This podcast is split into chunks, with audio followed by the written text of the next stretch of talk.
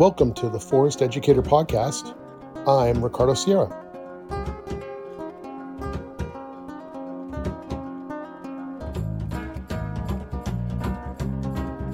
All right, I'm here with Linda McGurk, who has written a fantastic book about basically parenting outdoors and, and play. You're coming for, to us from Sweden, which is one of my favorite countries that I've never been to. Welcome, welcome to the Forest Educator. Thank you so much. I'm excited to be here. Yeah, I I wanted to basically just hear a little bit if you if you don't mind sharing about what has your journey been, you know, to dive into this world of nature connection and raising children outdoors and, you know, everything that sort of comes with that. I think when it really hit home for me was when I had my first daughter. That was fi- about 15 years ago.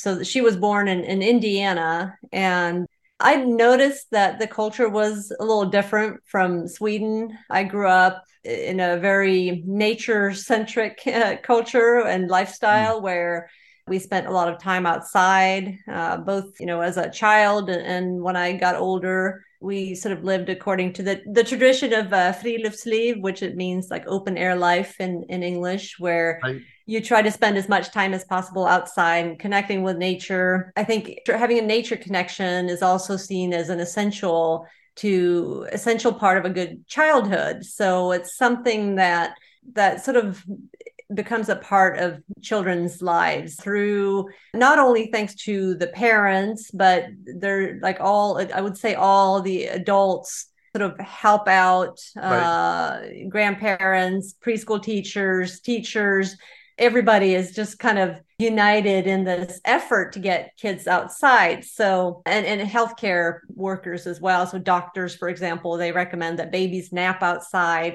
you know all year round. And so it starts very early. It starts yeah. from when you're you're essentially a baby. You know i i hadn't reflected much over that until i moved to indiana and i had my first daughter and I really started noticing that there weren't a lot of children outside. And especially in the wintertime, you know, outdoor play really sort of came to a halt altogether. And people just did not go outside. And not only that, but they thought it was very odd that I took my baby outside. I had people take pity on me when they saw me walking with my daughter, you know, offered me rides. And I had other people calling me brave for being out in the snow with my daughter playing. I had I had a nurse tell me that it was dangerous. I had others who probably thought I was just crazy. so, yeah, yeah. so it was it was very much it was a bit of a culture clash there. And I just didn't want to grow up thinking that being outside in the wintertime was something abnormal because I knew then that she would miss out on uh, several months of the year of you know outdoor play, which is so beneficial, obviously, to children's health. We know this from years and years of research now. I, you know, so I I just I just didn't want her to to uh, to get that impression. So that's kind of that's what started my activism and then a few years down the road, as I had my second daughter, this sort of deepened, and I started my blog, Rain or Shine Mama.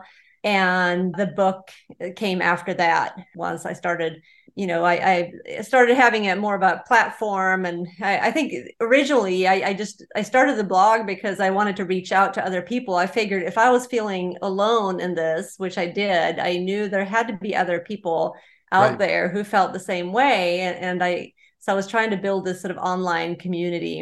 So yeah. that's that that's the short short version of how it all how it all started.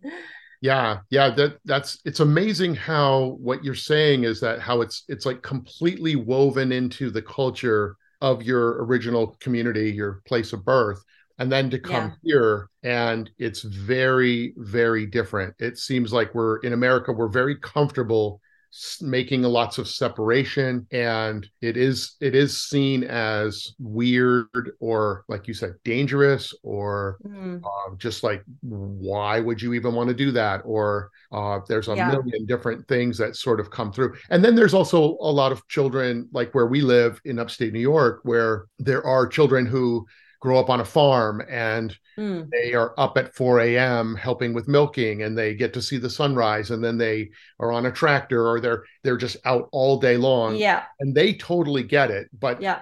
but then there's this other i don't know it's hard to say what it is but it's it's almost a little bit like i know uh, like my family from they're hispanic right and Mhm. from mexico and there are elements in in that culture when you co- when you come to america you don't want to be seen as like it's sort of like oh living that rough country lifestyle and is associated with being poor and it's also associated Right. with being lower class we want to we want to be professionals and we want to show that we are not that and so there's a little bit of a rejection of that culture sometimes at least i've Yeah. felt that at times Yeah, So, it's interesting. it's Yeah, so it's interesting that you bring that up because I think uh, I've I've noticed this as well that uh, uh, and I tell this story in my first book uh, that that uh, because it, of course an important an important part of, of letting kids play freely outside is to let them get dirty and, and messy and not being you know wearing some you know ragged clothes and, and so forth and to an extent like you know it's something that you can afford to do if you don't run the risk of being judged for like Right. neglecting your children right? Right. So in a way it is a, a privilege uh, today because it's seen as um, you know you, you do run the risk of getting judged uh, today because it's not it's become unfortunately it, it has become abnormal for to let children run barefoot and uh, and free outside, which is a Right. shame because developmentally we know that it really benefits children's physical and, and mental health. It's really what they should be doing, you know, the, the first uh, years of their lives rather than sitting uh, at a desk and learning how to trace letters and like, yeah, preparing for for kindergarten, always preparing for the next stage of their lives instead of letting them actually be in the here and now. So, uh, so yeah, there- it's there's definitely that element to it, and and I think that's part of the reason why uh, nature-based preschools and these forest schools uh, are they're very popular with the you know middle class, upper middle class. Uh, and uh, the affluent, uh, partly because a lot of them are expensive as well, of course. But I also think it is it's a choice that you can make when you don't have to worry about uh, other people's perception of, of the idea, because it also takes some it takes some strength to stand up for that for that choice.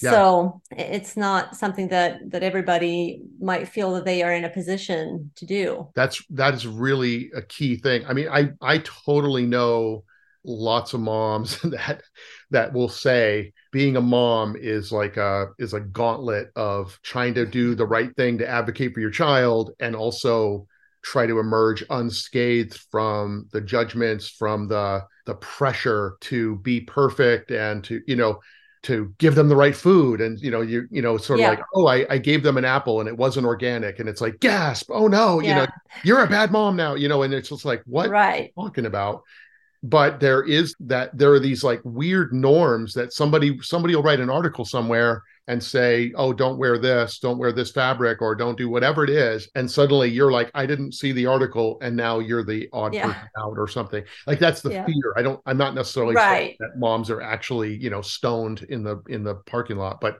yeah It is hard, and I think the U.S. is very it's very different in Sweden in that the whole parenting there's not like one homogenous parenting culture. There's like almost like tribes. It's very you know it's either you parent this way or that way. It's like this Yeah. big spectrum, and and it's like you almost have to choose. You have to choose between all the, it's like a smorgasbord of different parenting styles. Whereas in in Sweden, it's more it's more like I don't want to say that everybody does the same thing, but pretty much it, it's it's Yeah. very it's very homogenous in that that everybody sort of agrees, at least in the play based philosophy, the the child led philosophy. And placing nature at the heart of children's education. That's not controversial whatsoever. That that's uh, that's very much uh, established. Then of course we do to some extent we face the same challenge uh, in terms of the, the competition of electronics and you know yeah. digital entertainment media. Uh, that's probably you know where that, that's a challenge here as well i would say. Right. Absolutely yeah, yeah. I was going to ask you when you grew up there. Now, did you like live on a farm, or were you going to the country a lot? Were you in a urban environment that a lot of this was happening, or you know, do you you know is yeah hear anything about like some of that, like some of those early experiences that you had that you remember? Yeah, I I grew up in a sort of suburban area, so not farm farm but still very you know with the with the woods in my basically in my backyard and close to a lake uh, with a lot of freedom to roam uh, on my own. So yeah. that's that's what my friends and i did.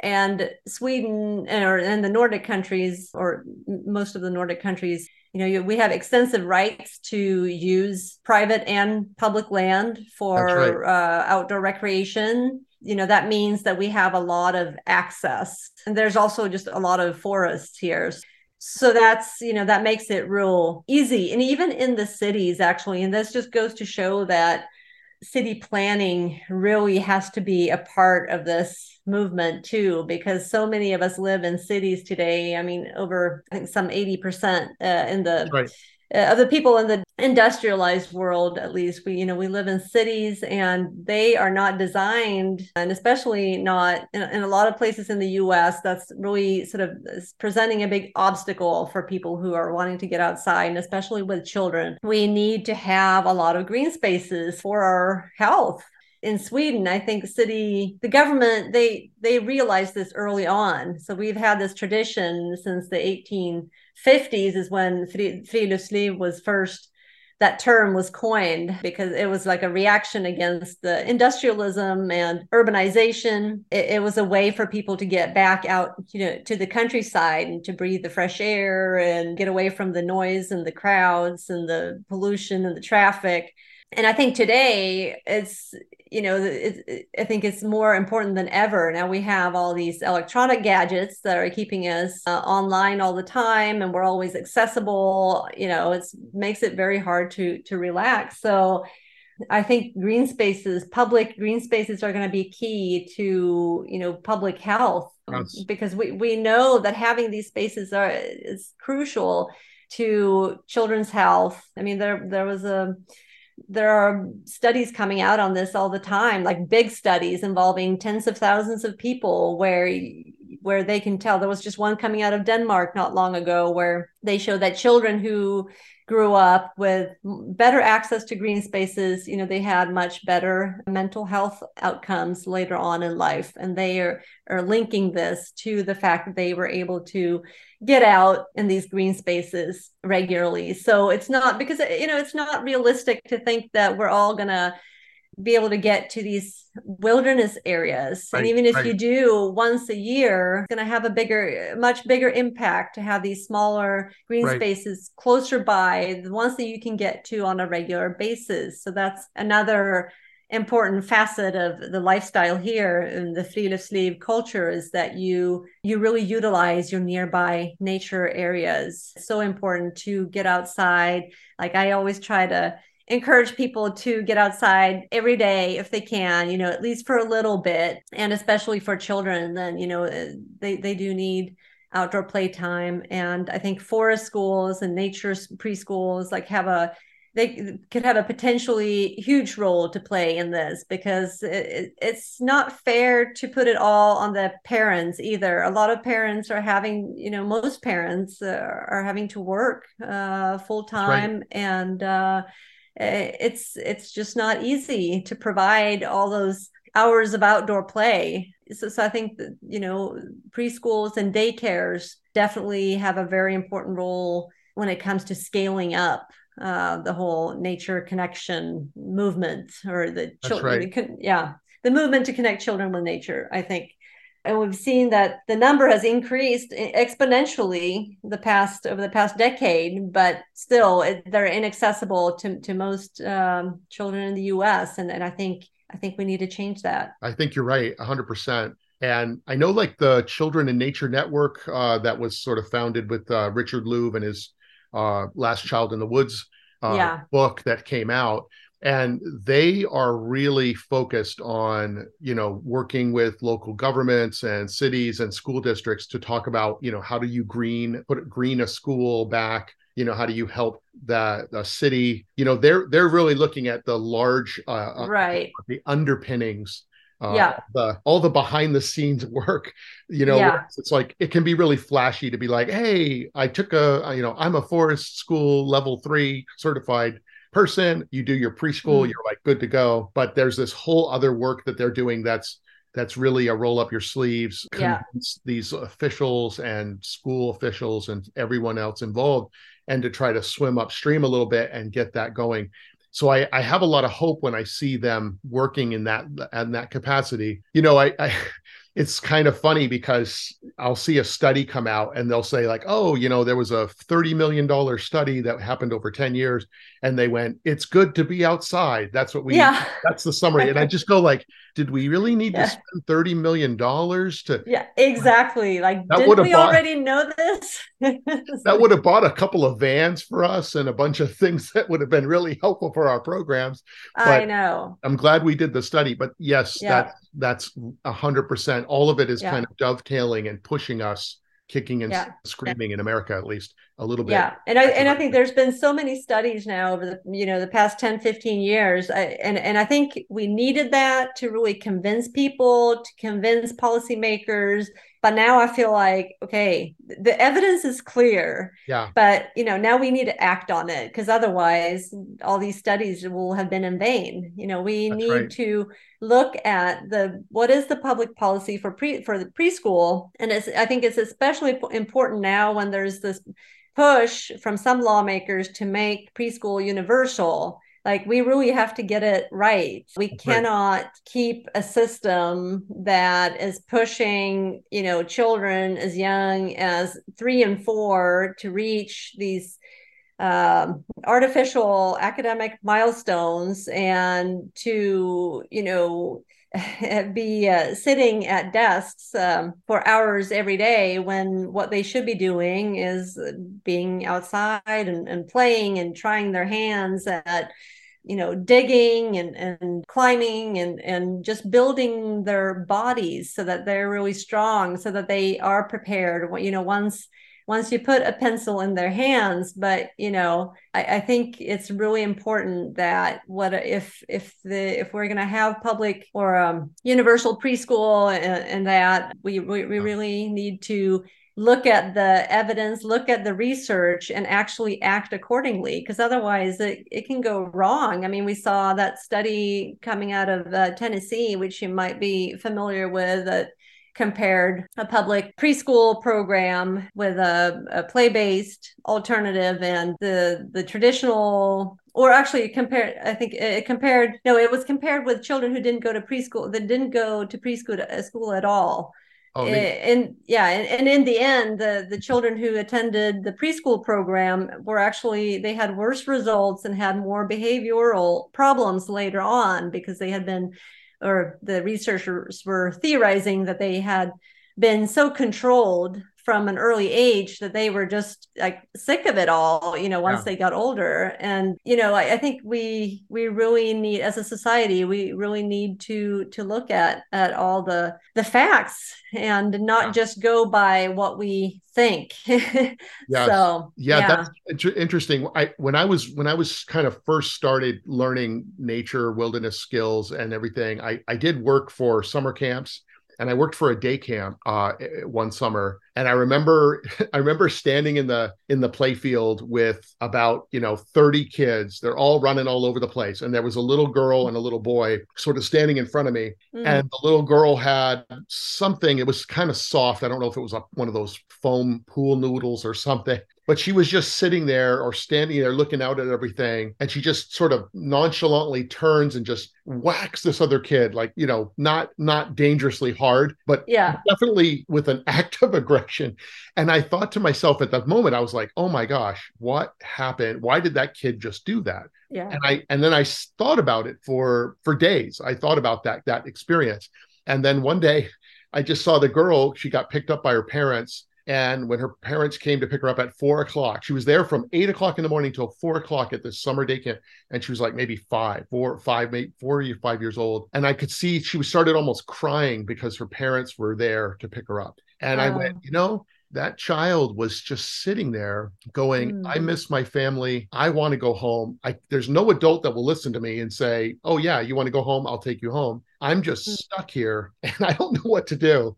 And so the only thing they could do was just lash out a little bit in that way. Yeah. and and it wasn't intentional to hurt anyone or anything obviously uh, and I just thought to myself, like, what are we doing? Like, why, mm. why are we, why are we forcing all these children to like kind of come together in this, which is a completely different experience than being in a family where people are mm-hmm. caring for you and doing things with you on a little more one-on-one and then and then suddenly you're thrown in with 25 other children and then people go oh this is good they're socializing and you i kind of mm. go is it really because you're really telling them to go against everything that they feel inside yeah of what they want to do and and that made me think a lot i'm you know and and that's the story that kind of comes out and i hear you say like oh is it better for them to be at preschool or be at, at home or or just right. not at school and so there's there's something that is important, I think, for parents who are really paying attention to their children to go, all right, what is my kid asking for? Just because everyone else yeah. is going this way doesn't mean that we that's necessarily the best thing. Right, and, right. Yeah, and that's hard. That's hard to for a parent to go against mm. that and to have to hear about it. I know parents that homeschool and they're just like, man, every time I go to a family gathering, they're like, "Are you sure you want to homeschool? What college are they going to get into? How are they going to have a good life?" And yeah and you just go like really like every single time you yeah. know to be brought up because they have a lot of fears. There's a lot of fears about it so. right right. Yeah that fear of uh, a child falling behind it's uh it's very pervasive. Yeah. And it starts early on. I mean i couldn't believe it. It's the, that the culture the, the parenting culture is very different there where there's this constant comparison of, of these milestones you know have yeah. they do you know do they are they writing yet? Are they reading yet? And i think to me because i come from a culture that isn't as competitive and especially not when it comes to children i always felt very comfortable in the choices that i made for my children. And I, i've always been able to stand up for that because i've seen you know because i, I was raised that that way myself Right. And I've seen, I, I saw my friends uh, back in Sweden raising their kids that way. And because the culture supports that, the culture supports the notion that that children until they're you know they they don't really start school until they're six here i mean we have preschools but they were they act more like daycares for for working parents so they call it we call it educare. So it's education but also daycare. So it's like a combination. It's a little different. Yeah. And so uh, it's it's very different. It's it's just uh, it's all play based and child led and very much focused on you know getting the kids outside to play and connecting with nature. And there's also not not a not an insignificant part of it is also like environmental education, you know, being connecting children with with their um, local community and, and the the biome, getting to know the different plants and animals that live there, and just yeah just being out there and sure. yeah and, and uh, so that, so that's an important part of it too. And so so that's why i think why i could because i knew both cultures i felt like i could i could use my you know my experience from from sweden to promote outdoor play and be an advocate for outdoor play in the us i mean i i was and back when i was went to school school didn't even start till till age seven. That's just changed uh, since i was a kid and i know plenty you know I, I i didn't even i don't know how old i was when i learned how to read and write but it was there was no stress in that. And i'm a, i mean i was probably six and yeah. i work as a writer today. So obviously and i've got you know i've published two books. I i think i'm doing okay. Like i never understood that stress of doing everything sooner. And yeah. especially not when you look at the the research which actually shows that that can that it can have the opposite effect if the child That's is right. not ready and you push them then they're just going to associate it with something negative and they're not going to have that sort of lifelong love for reading or writing uh, or learning uh, and I, and to me that's got to be the goal right to yeah. to foster a love of learning and there are so many other skills that will be important to to children growing up today uh, than reading and writing and doing math. I mean obviously they're they're core subjects and they're important but you know the kids they will get there but there are some some skills that they they need early on and this opportunity to play freely. I mean you have that window of opportunity. They're not going to have that again. That those years are not coming back and there are so many cognitive and social skills and just like hands-on experiences that they need to have before you put them in this sort of academic mindset. Right. and they're still learning. I don't know why there's so much anxiety around children not learning because playing is learning to children. And outdoor learning is especially beneficial because when kids are outside you know they all of their senses are activated and they are in this alert but still you know relaxed state where you know where it's it's really uh, optimal for learning so it helps them focus you know it's there's it just does just, everything it yeah. does it really does and that's not so, an understatement or or anything that's it's yeah. really like I think there's an obsession, at least in America. It feels like there's an obsession with this idea of control. Like yeah. feeling I get, and I if for public school teachers, if you're listening to this, and you know, like please don't take this the wrong way. But when I walk into a school to do an after school program or something, it always feels like you're you all of you are obsessed with be quiet, don't do this, don't do that. Make sure like you yeah. the idea, and I don't think it's coming from the individual teacher's desire, but it's a fear of, oh, my class is out of control. I will be. Yeah. And I look, I remember going into a school and having a bunch of children there, and we were walking from, you know, the cafeteria to the outside, and our kids were so excited. And it was after school, it was like 3:30. Nobody's in there and the person who was you know kind of assisting us who was a who was a teacher in the schools was like everyone needs to be quiet as we leave the school. And i was like why? I yeah. just said why do they need to be quiet? Like and she's like right. well other teachers here doing work. And i go what difference is that like you can still work with kids i said they're excited. They've been in school all day. You guys have had a, right. your finger on them all day. They they can't do anything think anything breathe anything without it being all in the right context yeah. Just let them scream because they're going to go out in the playfield. Like let them. Yeah. They let something. And when we go outside, can they scream? You know, like where is it okay? Yeah.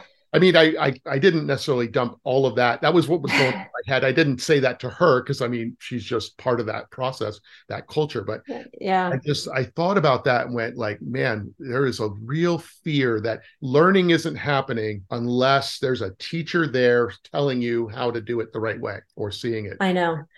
Yeah, um, yeah, I know, and I and I had that experience several times too, and and not like once again, not placing blame on any individual teachers or anything, but it, it the the, oh. the way you know some of the discipline is, is done uh, unfortunately it has some really negative consequences i so one of the things that really upset me when when my kids were in in school they were in kindergarten and i think kindergarten and second grade respectively but some of the kids uh, talk too much, like either while they were walking to the cafeteria or in the cafeteria eating.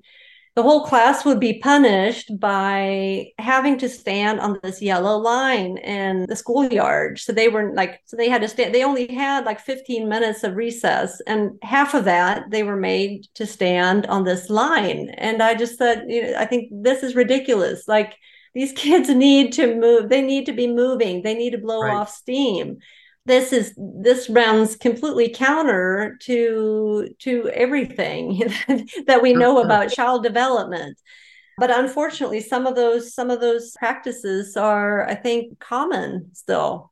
That's true. Yeah. that's really true. I mean i I have been running programs here in our area, you know, in like three different counties. And there are a lot of schools that have teachers that have been there for 30 years, 35 years. And so many of them, I mean, they're they are very old school and they've never really had to change. But yeah. sometimes we will work with a school, we'll have a school visit our place, and it's a uh, public school with like teachers who are much younger. And, mm. those teachers come in with their school. They are just fantastic. I mean, we're talking public school.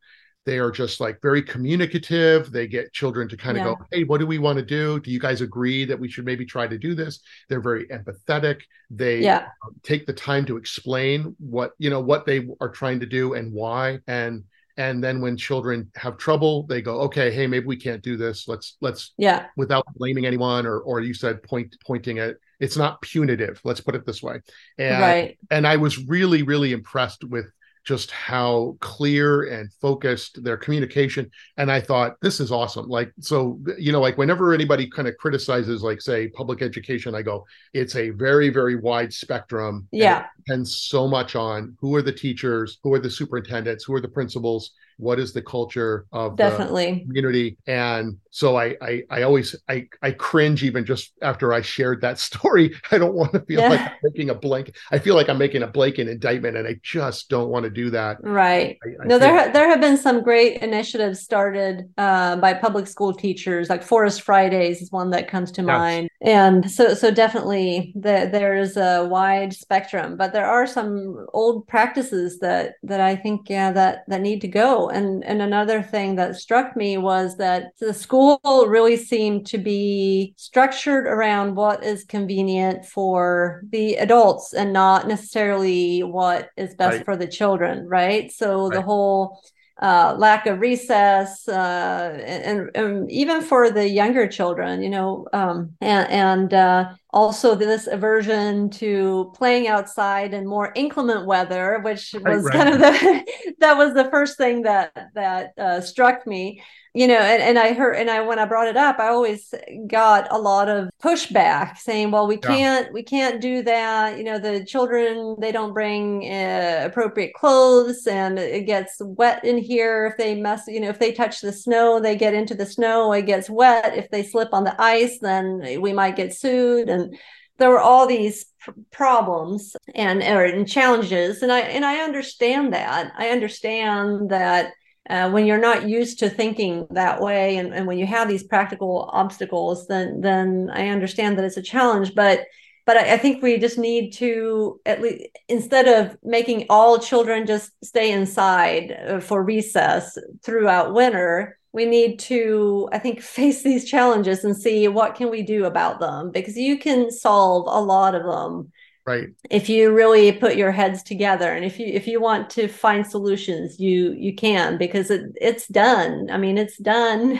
in other countries and yeah. and there's no reason to to reinvent the wheel here. It's so interesting how complicated it is. It's like very nuanced because yeah. I know like in my after school programs we would go outside and winter summer whenever we always try to get out and there would be parents that would say you know like the teachers would we'd come back in and they'd say oh one of the parents complained because the child which that child had no problem running around and having a good time but they said, oh, that child's shoes were dirty. And mm-hmm. those were that child's school shoes that shouldn't got dirt have gotten dirty. And the, this family mm-hmm. was, you know, low income. So they didn't yeah. have the ability to just say, oh, we'll go to we'll go into town and get new shoes for you so you look good and and so for them it was a there was an economic stress and a kind of perception stress that the parents were having uh, yeah. Uh, and and then the teacher was going okay now the parents are giving me pressure and I was just like, okay, yeah. I said, and I just said, you know what? I, that's not my problem. I said, my yeah. problem is, is that I'm going to do what I need to do to help your child, and that's what's most important. Right. And we need to then make sure maybe what we could do is have them put on, you know, their their play shoes or something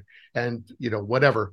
But it's it, it's really interesting how all of these layers all uh, kind of kind of work to support the current system which in which the children are struggling and yeah. now the teachers are also looking and going, oh, we have children with m- mental illness, anxiety, depression, uh, antisocial behavior. All of these things are coming at them, and they're like, we need help. I know a lot of the forest educators that I've actually been interviewing have said schools are coming to us and saying we need help. Mm. They're where they're kind of like, well, we want to help, but are you prepared to handle all of what that means? There's going to yeah. be a big transition period. It's not going to happen in like you know six months it, it's going to take years to yeah. ultimately have sustained pressure to make that change and yeah. i i'm i'm really excited about it and at the same time yeah. thinking like how how that transition happens is i mean it's just like in a family right you know like if somebody goes hey i want to do something different and everybody in the family is like what yeah you know, kind of then go all right you know, I, yeah. I, would imagine like your 14 year old daughter, and she goes, "All right, we're all going to be vegetarian now, or something." yeah. Like, uh oh. I mean, I can't enjoy whatever I'm going to have because I'm going to get the uh, the side eye. We're actually all vegetarians in our family, so that I, that particular one wouldn't be a problem. uh, but if it was the other way around, right? So yeah, yeah. Them said, I want to have bacon with every meal. You're like, uh oh. Could yeah. be could be tricky. We're gonna have to we're, we're gonna have a transition period. oh, hey, well, you can yeah. cook outside now. Well, uh, one uh, thing that I was uh, that I really wanted to chat with you. You had a great post on Instagram talking about talking about climate change and about how climate. And I'll probably paraphrase this, or I might not even be mem- remembering it right correctly. Yeah. But you were talking about how sometimes educators will share in a very graphic way the the like the dangers of of climate change which frankly are horrific uh, mm. but sharing them with children who are really not in a position to do anything about it really and sharing it as if kind of like okay now we we've shared this so now we've done our job. Now we we've we've we've inspired the next generation. Right. And, and, and then the children actually can be traumatized by that. And I, I think that's a really, really important point that I think educators really need to just be, you know, have some like a spotlight shown on this concept of being super careful about what we what we put on our children and when and and what's appropriate and what's not and everything. Yeah. I, I anyway, I, would love to have hear you your yeah. thoughts on that because it, that was really really awesome when I saw yeah. that. Yeah, I mean, I, th- I think there are there is a lot of anxiety among young people today, and, and rightfully so, about the future of the planet. And you know, my activism is rooted in, in this. You know, my activism to to connect children with nature. I mean, part of that is so that they will develop a love for nature, of course, and will want to protect nature as they grow up. And i think environmental education is uh, is a part of that but it has to be age appropriate. So it's not a, about i think with the with the younger children it's really about enabling that sort of emotional connection with nature getting them out there to experience the seasons and to look at the all the critters and to really make them feel at home in nature. That's you know that's really num- the number one with, with young children. And to to just let sort of feed into their eh, curiosity about the the natural world and, and have them ask questions and, and discover the outdoors alongside with the children. Uh, you don't even have to have all the answers. I know I know a lot of people fret about this because they don't feel like they're expert naturalists. And to them, all I can say is that the most important act uh, is to just get out the door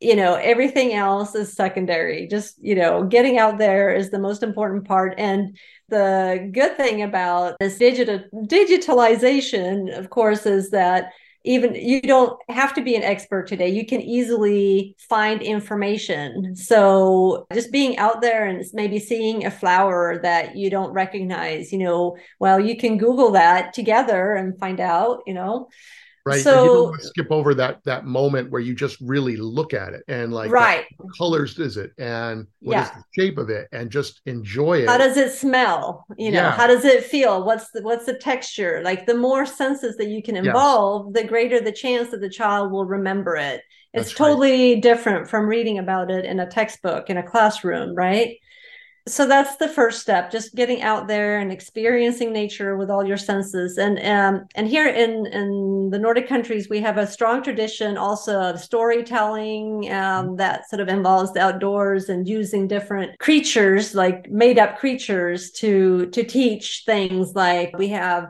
have a famous forest troll here in in sweden that talks to the children about you know taking care like how do you take care of the forest? What is the what do the trees need? And how do you how do you act when you're out in the forest? Well, you don't disturb the animals and, and so forth. So, on a very simple level, like how to, a lot of it is, you know, just common sense, like how to behave in nature. And then there's another creature for uh, water, and then there's another one for right. the mountains. And so you make it very playful. And sometimes the adults or the preschool teachers, they will dress up as these creatures and they will, you know, tell stories or and, and do different uh, or like scavenger hunts or with quizzes and things like that. So it's very on a very playful level. Right. And then, of course, as they get older, then the older they get, then the more they will find out about, you know, uh, pollution and, and, climate change and different threats to our environment. And that's when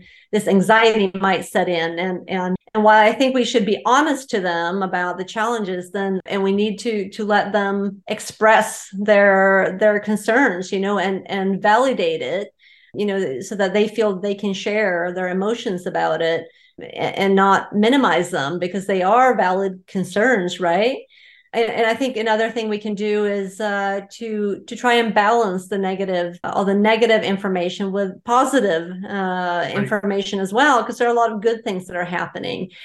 And then try to focus on what they can do as individuals, because there are also there are things that we can do on the individual level to help uh, help help the planet and then you can set goals as a family whether it is to maybe you know take the bus more if you can if you can uh, travel you know with um, uh, public transit more often or is it you know having um, a meat free day of the week or is it uh, we step like uh, doing a trash pickup day or you oh. know setting goals or uh, as a family um, can be really powerful as well so that you so that they feel that they they are doing something. Yeah so because i think sometimes i i do think it, it is complicated you know with environmental education but i do think we we simplify it sometimes by saying that well we'll let the kids play outside and then you know everything will be fine. I don't think that's i don't think that's enough. I think you do need to uh, to get to that next level of nature connection where the child really feels like they are one with the system and that they have a, a grasp of uh, the, the ecosystems and how you know what what their role is in, in all of this. Because um, there are a lot of ways to to play outside and not and some of them are frankly not are not even aligned with some types of outdoor play can even be harmful to the environment. I mean, so we need to to uh, to balance that. And I'm not talking about like whacking a tree with a stick. I'm talking about you know doing going on extensive well you know say motorized activities that uh, or activities in exploited you know there are different ways of exploiting nature of course for the purpose of recreation and uh, and I think that's important to keep in mind too. Is like what what are we? What type of play are we? Uh, you know, engaging in outside, and and um, so that we get the environmental ethos in there too. Because frankly, if you look at it, you know, like most of the the the lawmakers and the politicians who are in power today most of them likely grew up playing outside because at one point that was the norm um, and that hasn't really helped uh, in, in, terms of uh, environmental policy today. So I think there, yeah so it doesn't happen by default. Um no. I think yeah. No you're absolutely right. It, what's interesting is that like i think I guess I would say that when you're when I look at sometimes a school where the school says, "Hey, we want to be more environmentally conscious," or you know, we want to do something. Uh, I know a lot of times superintendents or principals like to do initiatives that are things that they can then point to on their resume and go, "Hey, I went to this school and I did this thing, and this is what we did." And I remember uh, being connected to a school, and there was a superintendent who did that, and they said, "Okay." you know we're gonna we need a lot of ideas and so there were just you know ideas like oh we're gonna do a school garden or we're gonna do a nature walk or a hike or we're gonna we're gonna do a bunch of different uh, options and the the option that the that they chose was to just put a recycling you know bin in every classroom yeah and, were, and, then they spent over the next three years just telling everyone oh look at what we did we're helping the environment by mm. recycling bin in and I remember being at that school and I said, Hey, so, hey, look at that, look at that, uh, you know, look at that $3 plastic trash can, you know. and yeah. I was talking to the janitor and I said, So, how's the recycling bin going? And he kind of looked at me and gave me this like dirty look and he went, It made more work for me. And he, head, he goes, all the trash goes to the same place. So he goes, oh, yes. He yeah. goes, they're they're calculating how much they're saving and everything. And he goes, that we, oh. we don't even have a sorting system in our with our trash pickup. So he goes, it's not really doing anything. It's just yeah. a whitewash or green, as they say. And I remember just kind of thinking, like, wow, when the kids find out about this, which they always will, they're going to be really disappointed. yeah. Know, that these adults basically said, what is the easiest thing we can do yeah. to get credit for something to make us look good without actually having to do any meaningful work or yeah. or change or whatever. And I'm again, I'm not making naming names and I'm not picking on them per se, but I'm really calling that out to say, hey, you know, we got to be careful of those things and mm. figure out a way to uh, you know, I, I, guess the other thing too is to say, well, when is it when is it age appropriate to learn about these like scary things that are that are facing us because if we don't share a little bit about it yeah they're going to see it on the news you know they're going to yeah. see uh, ice sheet broke off of greenland that's the size of california and we're all going to die right right we have two minutes to live or whatever and you're like they they they read that stuff and go oh, down yeah. the rabbit hole and it's a scary oh, yeah.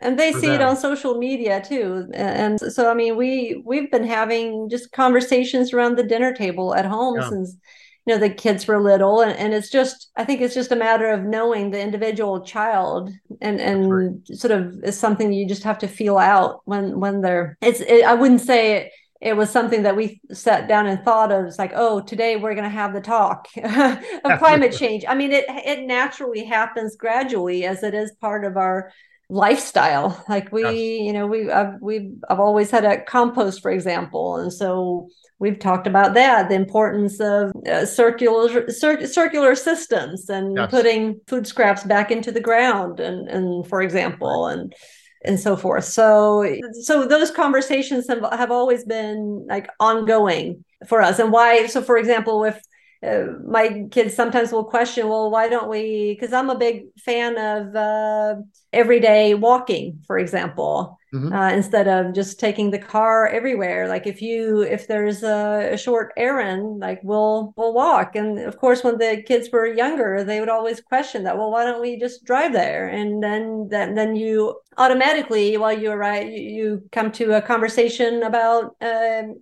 emissions, right? Yeah from yeah. cars and so how cutting down on emissions how that helps the environment so it's really a process it's not something that just that that just happens like that you just decide to have to have the talk you know it's like right. it's gradual yeah there's no real so. easy way to get out of like this process like it's not something yeah. you just do like a hey, here's 10 hacks that will yeah. transform America or transform our world. Like we're not going to hack our way out of like changing our culture to adjust to climate change. I mean, we're gonna right. we're gonna kind of, I mean, I, will be honest about it. It's like most of the time in our culture, I, I, this really struck me because we mentioned about the Canadian wildfires and the mm. that we were having here in New York earlier before we jumped on this interview And one of the things I, I, I actually read about one of the you know the forest managing uh, officials, and they said, you know, every year when there's a big fire, you guys all all the politicians find billions of dollars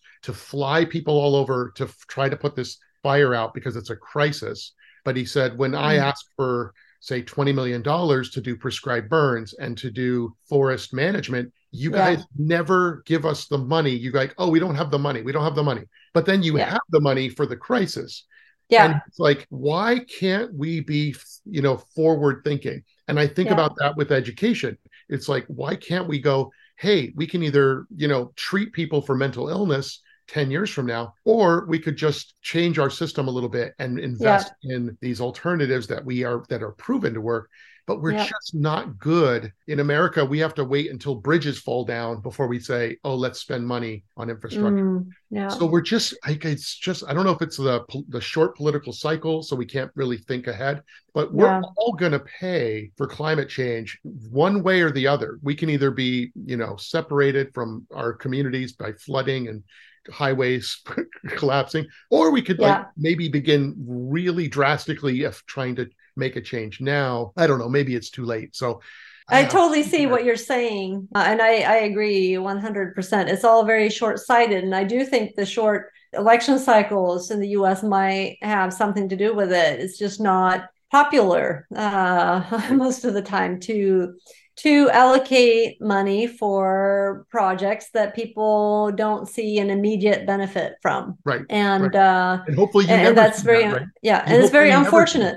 Yeah. Yeah, but now with these forest fires and flooding and all the I think the extreme weather is just becoming I think I think that that the climate change is starting to hit home for for some people and uh maybe it'll be a wake up call. I, I hope yeah, so. I hope um, so too. Yeah, yeah I, I, would love to see our children learn about climate change and how to respond by seeing us respond. Yeah, not by us telling them, "Hey, this is a really big problem and we couldn't solve it, but you guys are going to solve yeah. it. So good luck." Yeah, you know, like like that's right. that's really depressing. And I think that's kind of what you were saying in that in that post. You were saying like yeah, children could go into like pretty good depression about it. And then when you're in a hmm. depression, you don't do anything because you're frozen no, yeah. and and and you're afraid. So we don't want to we don't want to do that. We want to have that role modeling of us saying, "Let's do yeah. this. We're going to make this happen." And and it's interesting, you know, when the pandemic hit, it was interesting how much money all of a sudden was made available to fight it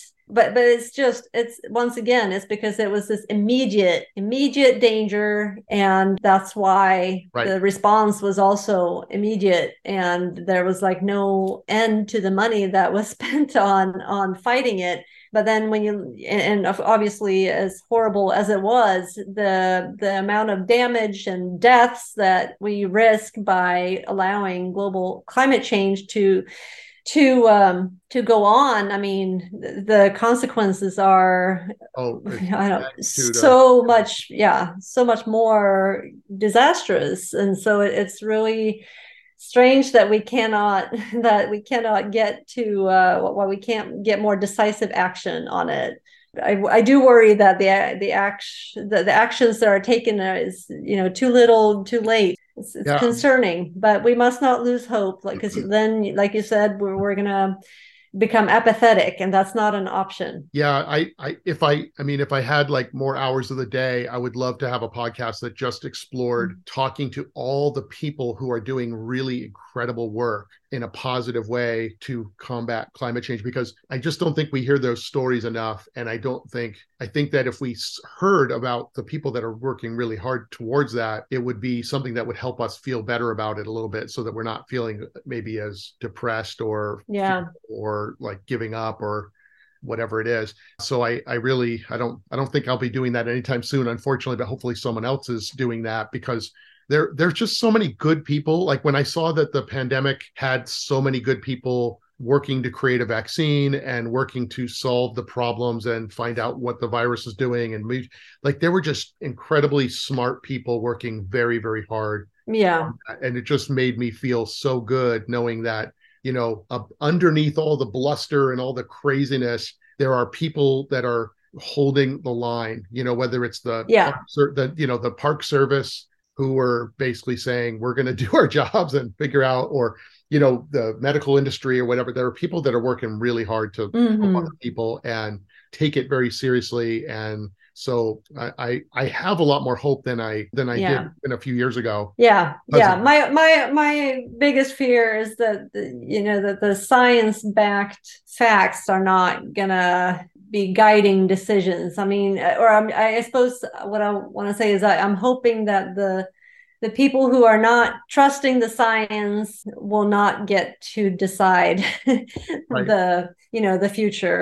yeah it's it's interesting because yeah the whole question of you know who you know well how do you determine what's a fact what's not? How do you, like everything kind of hinges on us trusting something. So i it's interesting that somebody will say Mm. i don't trust this but then they get into a car and drive 70 miles an hour in a car that was designed by people using science and so, Yeah, well you can't trust the science but i'm like but actually you can't. or yeah. and and so the the it's the disconnect that's the sm- most scariest thing because Mm. that if, if you if you're going to assume one is not safe and one is and you can't distinguish between those how can you really make a decision about anything Uh, right. so i don't know i'm i'm Yeah. i'm hopeful that this has been a really big wake up call for a lot of our culture and and i think that that's you know for me the big piece the, the piece that really i think is key of what you're championing is this idea of let's not let's be super careful about not scaring our kids or creating something where they can't do anything about it yet and Yeah. or put on them something where they go hey you're 16 why can't why aren't Mm. you uh